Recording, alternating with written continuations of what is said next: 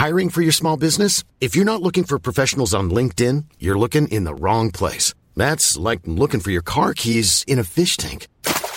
LinkedIn helps you hire professionals you can't find anywhere else, even those who aren't actively searching for a new job but might be open to the perfect role. In a given month, over 70% of LinkedIn users don't even visit other leading job sites. So start looking in the right place. With LinkedIn, you can hire professionals like a professional. Post your free job on linkedin.com slash people today. Burrow's furniture is built for the way you live. From ensuring easy assembly and disassembly to honoring highly requested new colors for their award-winning seating, they always have their customers in mind. Their modular seating is made out of durable materials to last and grow with you. And with Burrow, you always get fast, free shipping. Get up to 60% off during Burrow's Memorial Day sale at burrow.com slash ACAST. That's burrow.com slash ACAST. burrow.com slash ACAST.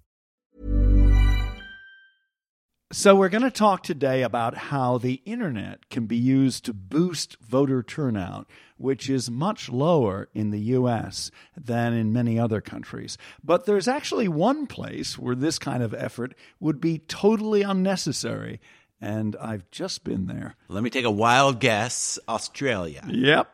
People don't have to vote in Australia, but they do have to show up at the polling station on an election day as part of their civic duty.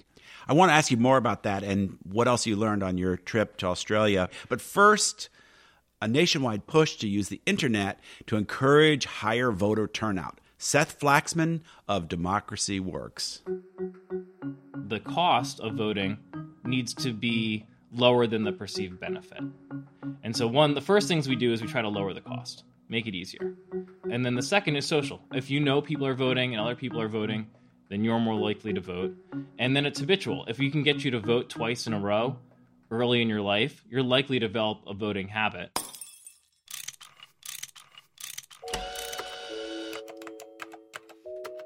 Our show is about fixes. Yeah, how to make the world a better place. How, do we fix it? How do we fix it?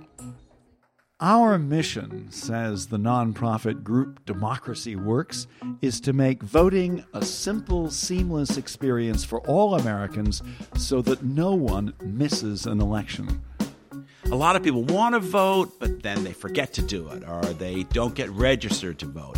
Democracy Works is a team of software developers, policy wonks of the type we like, and civic organizers who say they are working to upgrade the infrastructure of democracy. Their best known project is something called TurboVote, which is being used by millions of people already to remind them through emails and text messages where to vote and what's on the ballot. Richard, this is one that you had to do without me. Somehow you muddled through, but I'll be back at the other end to discuss it with you a little bit. You talked with co founder and CEO of Democracy Works, Seth Flaxman, at their headquarters in Brooklyn to find out about the group's goals. We think about it as voting needs to fit the way we live. Um, and so there's a few different tools we've built to try to do that. The first thing we built was TurboVote. If you go online, turbovote.org, and sign up, and then uh, TurboVote sends you text message and email notifications to help you with every date and deadline to like vote or vote by mail, register to vote, whatever you need to vote in all of your elections. Is there evidence that this works? Yeah. A lot of the evidence comes from just user research and usability testing where we know that if you improve a design, it can improve and change behaviors. And so it's the exact same thing. Improve the user experience for voting and you can make it easier and more people will do it. In what kinds of ways have you improved it? So the census surveys voters and non-voters every 2 years and asks non-voters why didn't you vote? And so there's all this data on non-voters and and also folks who aren't registered. And every 2 years the answer comes back that there's a collection of process issues keeping people from voting. The biggest ones being forgot, like that could be forgot about the deadline, forgot about the, the election the, date, the deadline, the register. deadline to send in a registration form, the deadline to send in an absentee ballot application, forgot that an election was happening at all is so common. Didn't have transportation, a disability, a sickness, just all these process issues, and voting isn't fitting the way we live. So that's how we think about our mission, which is okay, technology is real good at process. How could we solve each of these different process issues for people using technology? And so the easiest one is just making sure people have the information they need, like good, accurate, timely information delivered to them via text or an email that will help them vote in all of their elections. So that's the most important way that we're helping people is delivering like timely sort of personalized information like tomorrow is your school board election. Here is where your polling place is. Or tomorrow is the deadline to return your vote by mail. So that's that's the number one way we're helping. So how did Democracy Works get started? So it, it started from my personal experience. I was I was at the Kennedy School studying public policy At at, Harvard. Harvard, and I- and I was um, it was almost a decade ago now, a little over a decade ago. I was obsessed with why the internet had not yet revolutionized the public sector, um, and had that on my mind when I realized over the course of that first semester that I had just missed three different elections for different dumb process issues. In other words, you didn't vote. I didn't vote three times in a row in three different types of elections. And before I had my epiphany, I was just going online thinking, oh, the internet must have solved this. I just need to sign up for something that will tell me what to do to vote in everything. Just to make it easier for people. Yeah, just to like, you know, and I I remember like one of the elections, I was still trying to vote uh, by mail back in New York, and I missed the deadline to put in my application. Another one, I was trying to re-register, change my registration address, and I missed the deadline to change my registration address. And then the third time, I'd finally re-registered, but there was a sort of side street I walked down on a sandwich board out on the street saying, Today is election day. But it had been too late. And I was like, So this is it? You find out a local election is happening by going down a random street and seeing a sandwich board. And that's how our democracy works. And a lot of people don't realize that the, the voting system varies from one not necessarily state to the next, but one county to the next. Yeah, absolutely. So, um, you know, because of federalism, states are uh, in charge of running elections, and there's an election director in every state. But in the majority of those states, it's really the counties who are doing the lifting of making sure the machines are set up, choosing the polling sites, um, and but every state is different. That's that's the number one thing to know about how elections work in the United States. So that begs the question how did you get started on this?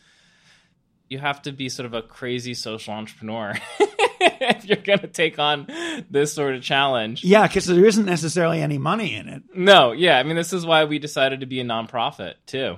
Um, was there? It didn't make sense uh, as a for-profit, and ultimately we wanted to make sure that we were at the end of the day always focused on serving our mission, uh, the voters, and uh, all the other stakeholders we have to work with.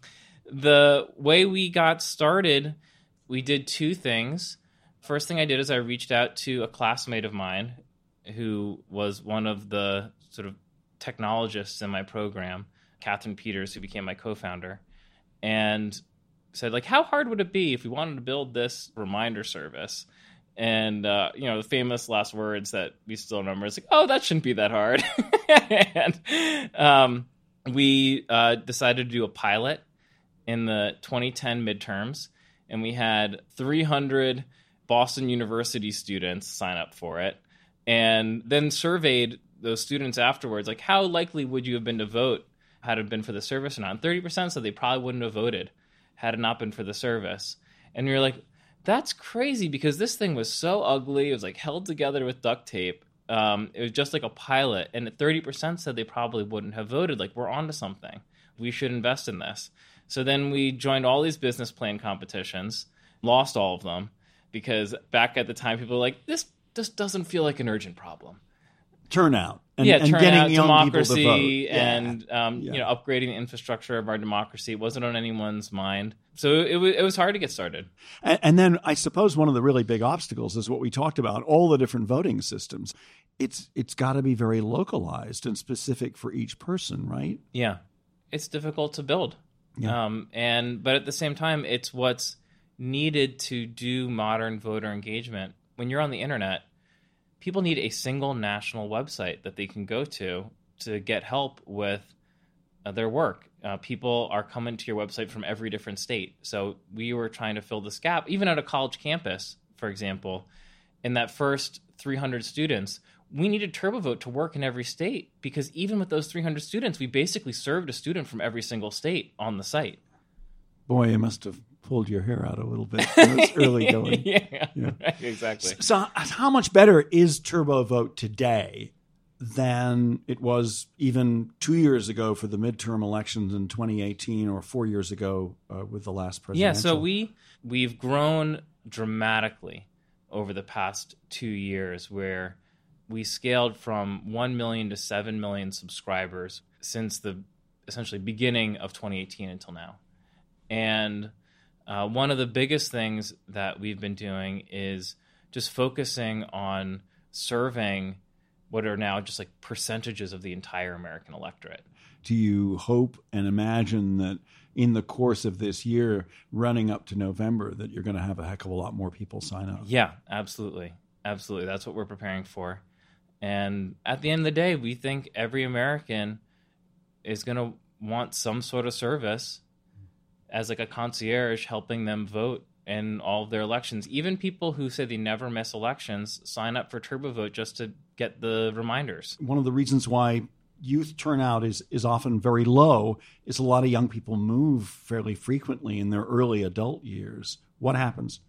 So every time we text you, we say we're reminding you about an election for this address. If you've moved, click here and tell us. What about the we factor? If your friends are voting, you're much more likely to vote.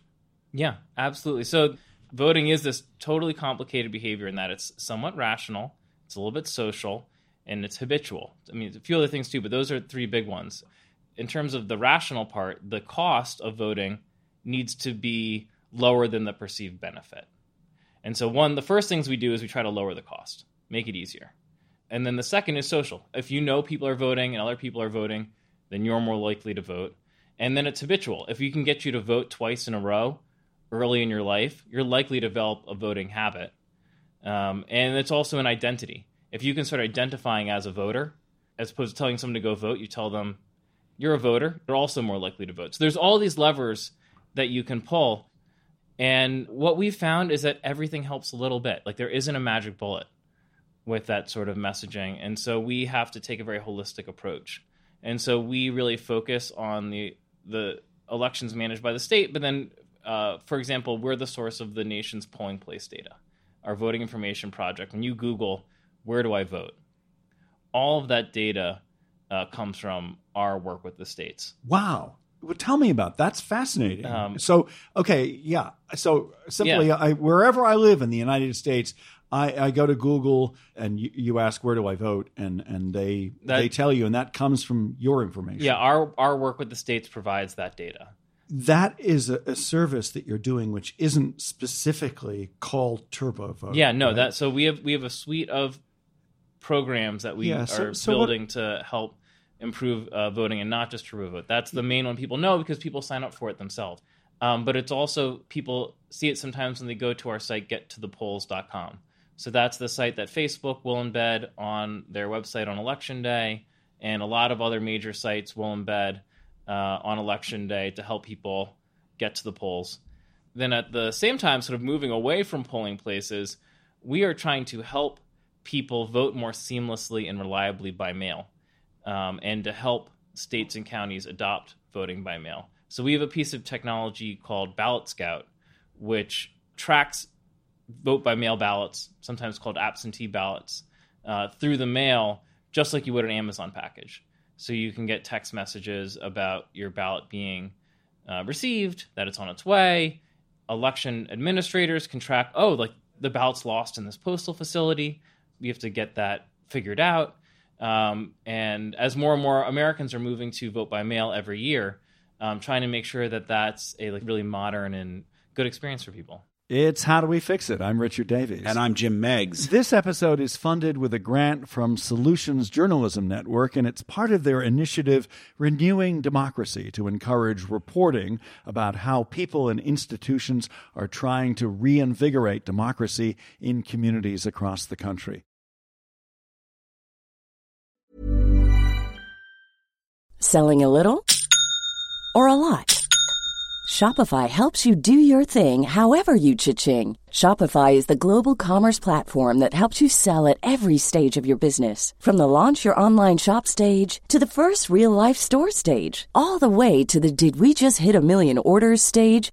Shopify is there to help you grow. Shopify helps you turn browsers into buyers with the internet's best converting checkout. 36% better on average compared to other leading commerce platforms because businesses that grow grow with Shopify. Get a $1 per month trial period at shopify.com/work. shopify.com/work. I'm Sandra, and I'm just the professional your small business was looking for, but you didn't hire me because you didn't use LinkedIn Jobs. LinkedIn has professionals you can't find anywhere else, including those who aren't actively looking for a new job but might be open to the perfect role, like me. In a given month, over 70% of LinkedIn users don't visit other leading job sites. So if you're not looking on LinkedIn, you'll miss out on great candidates like Sandra. Start hiring professionals like a professional. Post your free job on linkedin.com/people today.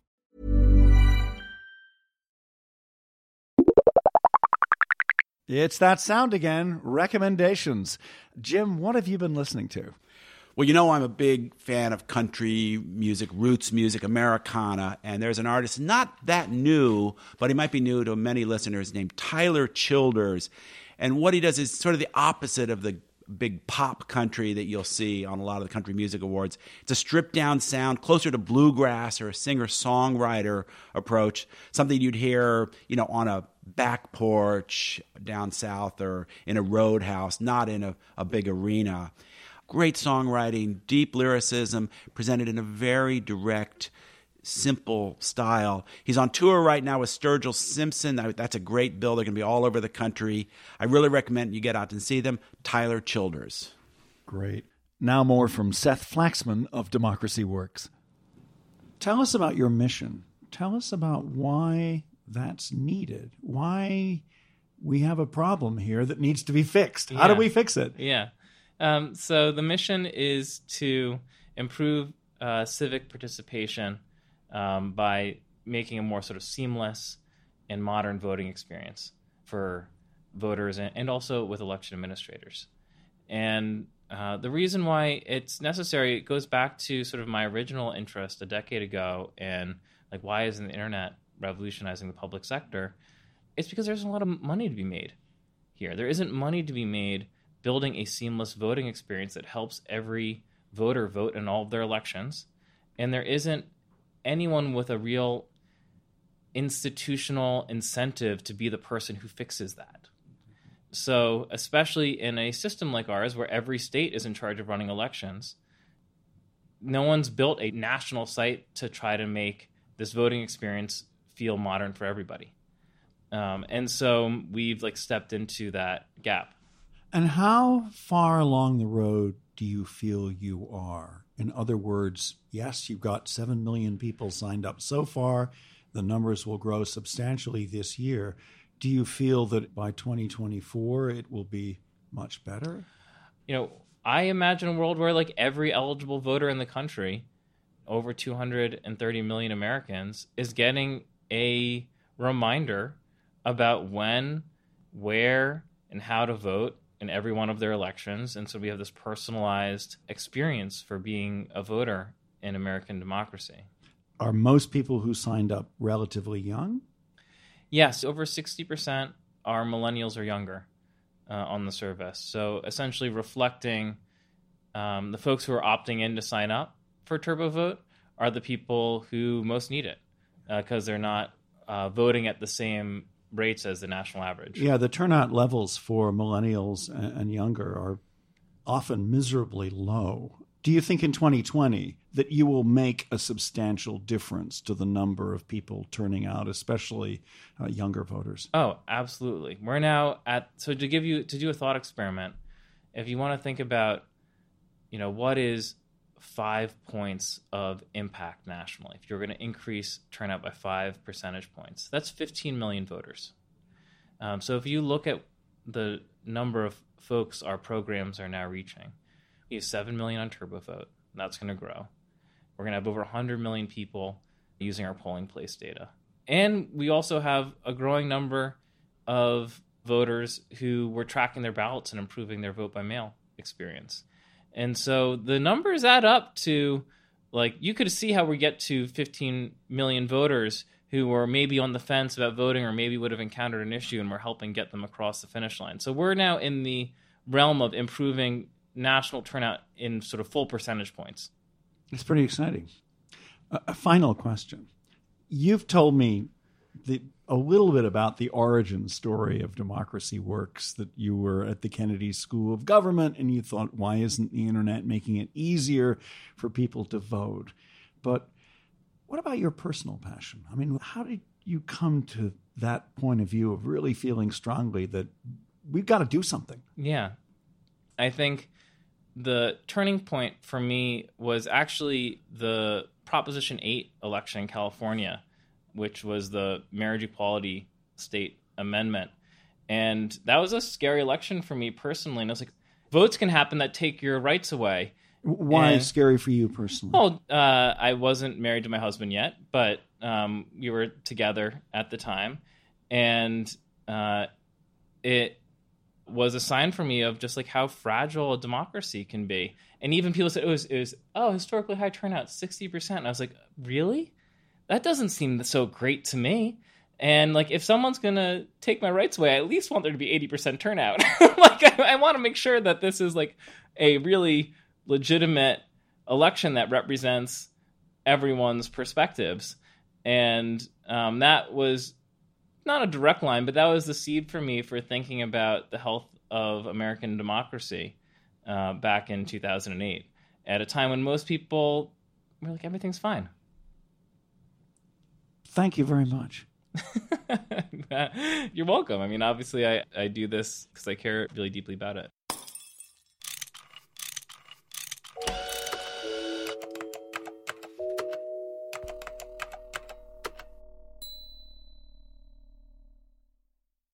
So, Richard, once again, you managed to get through an interview without me interrupting you the whole time. It was probably somewhat liberating. Two weeks in a row, Jim. The last time was in Australia when I was uh, asking questions about coronavirus.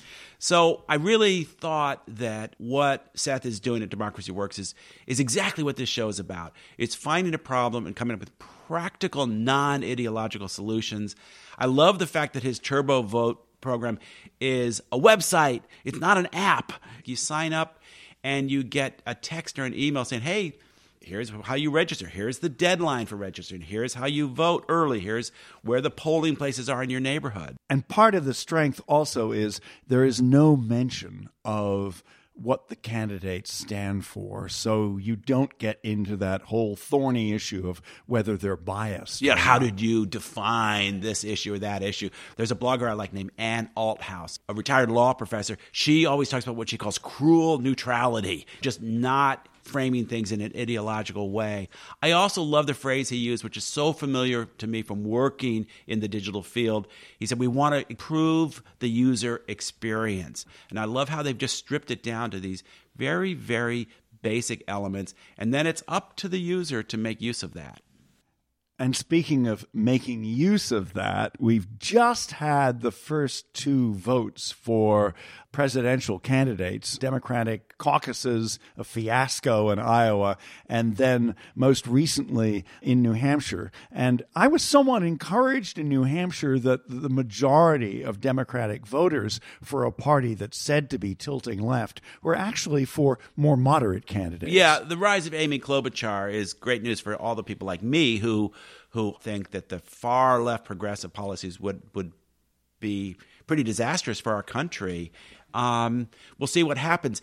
There are so many comparisons of Bernie today and Trump back in 2016 where most Republicans did not like Trump. People forget this now, but there were so many people in the race that he kept winning the plurality and after after the first three or four contests, it was too late for even if everyone had dropped out except for say Marco Rubio or Ted Cruz, it was too late for anybody to catch up. And actually, that could happen, especially with uh, the very poor showing by Elizabeth Warren. Previously, the progressive vote had, had been split between two candidates, but now you have one progressive versus a bunch of more moderate candidates. Yeah, but you know what's cool? A lot of the Elizabeth Warren vote went to Amy Klobuchar. You would think it would be ideological. Well, we'll go to the other progressive progressive. A lot of voters, they'd like to see a woman president.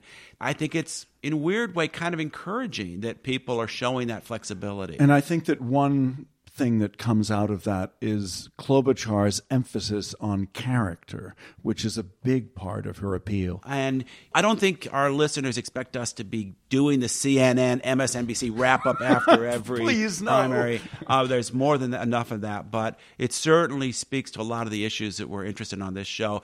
And would love to hear from all of you how you weigh in on these issues, and if there are topics you'd like to see us bring up on how do we fix it. And speaking of topics, Richard, I mentioned your trip to Australia. You managed to record a great episode down there when you were ostensibly on vacation. And another thing I did, and, and this was a political wonk's dream, is I went to Prime Minister's Question Time in Canberra. And it was just sort of interesting to see how, at least in Australia, on the surface, politics appears to be more civil. Let me let me stop here a second. For those of our listeners who didn't grow up in Britain like you did, maybe aren't as familiar with the parliamentary system, right? And and that's the prime minister's question time. Yeah. So how does it work? Yeah, the prime minister is the leader of the government, and there is an official opposition. And each week, or sometimes twice a week, the prime minister faces questions, both from opponents and supporters. And sometimes it can get pretty rowdy. Certainly in Britain it does. Yeah, yeah, and it does in Australia too. And it was kind of interesting though that you had the opposition baying at at the conservative coalition government and and sharply criticizing them over their response to to bushfires and their lack of policy on climate change. But when they got kind of out of hand and were yelling too much, the speaker simply expelled several members of the opposition Labour Party from the session. And they just got up, smiled, and walked out. Did you find in traveling around, you were at the sort of earlier days of the coronavirus epidemic, but there they are kind of on the front doorstep of Asia and Australia with enormous amount of travel and, and trade. Um, were people starting to get a little bit freaked out about it? No, and that was sort of interesting. I felt that the way that debates are conducted in Australia is a little less kind of fraught and maybe maybe even hysterical than than here. It seemed to be a bit, bit calmer. There was a sense that this is a problem. We'll deal with it. It'll hit our economy for a while, but we'll get over it and we'll get through it. Richard, I think those glasses you're wearing are a little rose tinted. Perhaps. I, I, still was impressed by, by being there. It's a great country. This is How Do We Fix It? I'm Richard Davies. And I'm Jim Meigs. And our producer is Miranda Schaefer. We're a production of Davies Content. We make digital audio podcasts for companies and nonprofits. And you can find us at our website, daviescontent.com. And our show, How Do We Fix It, is at howdowefixit.me. Thanks for listening. Here's a cool fact a crocodile can't stick out its tongue. Another cool fact you can get short term health insurance for a month or just under a year in some states. United Healthcare short term insurance plans are designed for people who are between jobs, coming off their parents' plan, or turning a side hustle into a full time gig.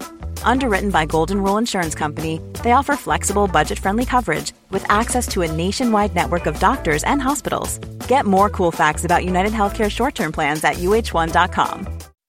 When you make decisions for your company, you look for the no brainers. If you have a lot of mailing to do, stamps.com is the ultimate no brainer. Use the stamps.com mobile app to mail everything you need to keep your business running with up to 89% off USPS and UPS. Make the same no-brainer decision as over 1 million other businesses with stamps.com. Use code program for a special offer. That's stamps.com, code program.